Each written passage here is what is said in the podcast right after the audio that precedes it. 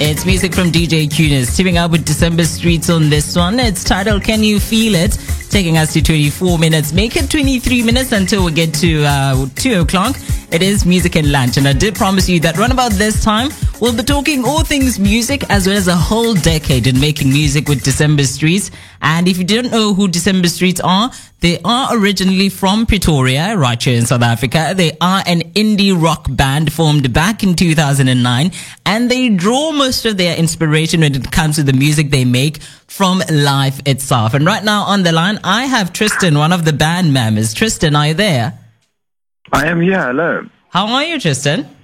I'm not too bad. How are you doing? I am very well. Thank you for asking. Listen, you guys are celebrating a whole decade in music this year. How does that Yeah. feel? Can you believe it? I mean, it feels like yesterday since we started jamming together. So it's weird, but also great because we've learned a lot and we've experienced so much over the years. So it feels awesome to still be here doing it. I mean, let's let's start uh, earlier this year. You guys, as much as everybody went into cabin fever, you guys started off this year with a banger. You performed at the Global Citizen Together at Home campaign. I was watching it, but tell me, how does it feel being part of it? Oh man, when when our manager called us and said that Global Citizen was reaching out to us to join the lineup, which I mean is the likes of massive international acts, I was like, no man, you're joking. and then and then he was for real, and then the nerves set in. I was like, I can't believe this. And it's so it's so different to performing, to, you know, like when you're performing to ten thousand people live, you like you feed off their energy, and it's like the whole crowd going crazy. It was a Now you're totally sitting a different down. crowd.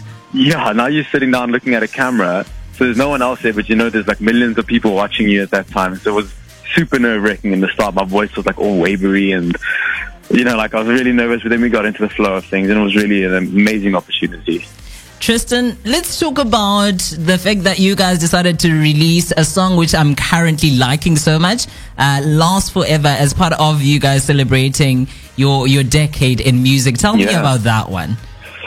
So that's a song I wrote, um, you know, just at the beginning of lockdown, and it was like a heartbreak song for me because I went through a bad like breakup during the time. Ooh, don't tell me you were part of the statistics that you broke I up with your partner during lockdown. I was like, it was hectic, you know. Ooh, and that's more- bad. When I released it, um, I realized there were a lot of people that went through similar situations, like being it losing a friendship or you know, like a relationship, whatever it was. So, like a lot of people resonate to the lyrics um, because the song is really upbeat and it's like catchy, and you know, you want to sing it with your window down. But when you listen to the lyrics beneath it, like there's a message you can relate to, which is um, we've really enjoyed doing that. Tristan, did you guys only work alone on the song, or did you rope in some few people to help out? No, for sure. Like we, our process is always like collaborative. So I will like I started this with a guitar and a piano and the lyrics, and then we worked with the producer that we've worked with a few times called Paul Gala, and you know like he will start to refine the process as we go along, and we work on it together to get to the final product.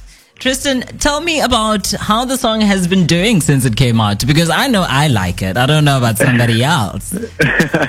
yeah, I mean it's the first song that we've seen. Um, so Spotify has this app for artists, like where you can log into the back end of Spotify, Uh-huh. and you can see like how many people are listening and how many streams.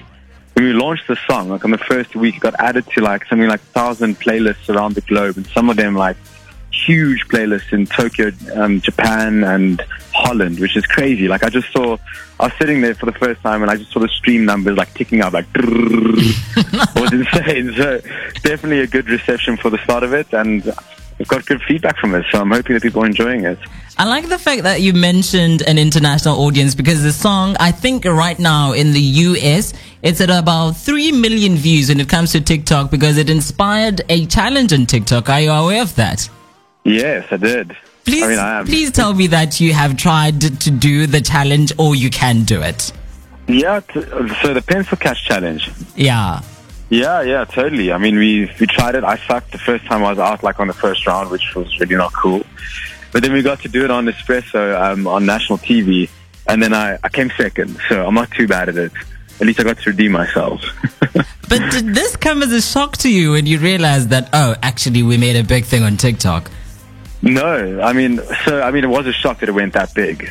Like I was. I mean, TikTok is like probably the biggest profile or social network that you can use to expose and to collaborate with. So I mean, it's, it can go viral or it can just sit on zero views. So I was, I was very surprised.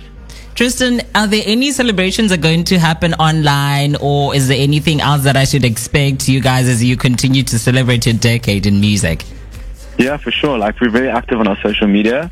We're busy running a competition now, actually, on our Instagram. Ooh, where tell me all about can, it.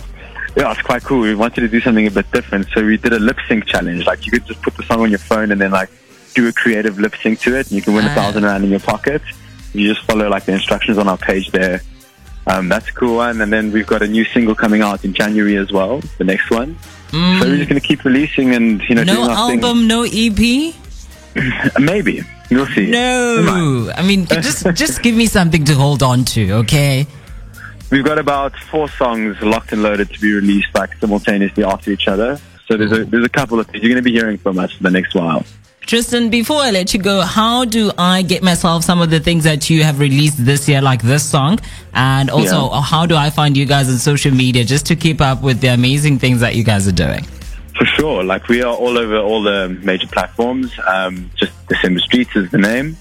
Search it, comment, we'll respond. We like to interact with our fans and people that are listening to our music. So yeah, find us anywhere on the internet. Just type in December Streets and we'll be there.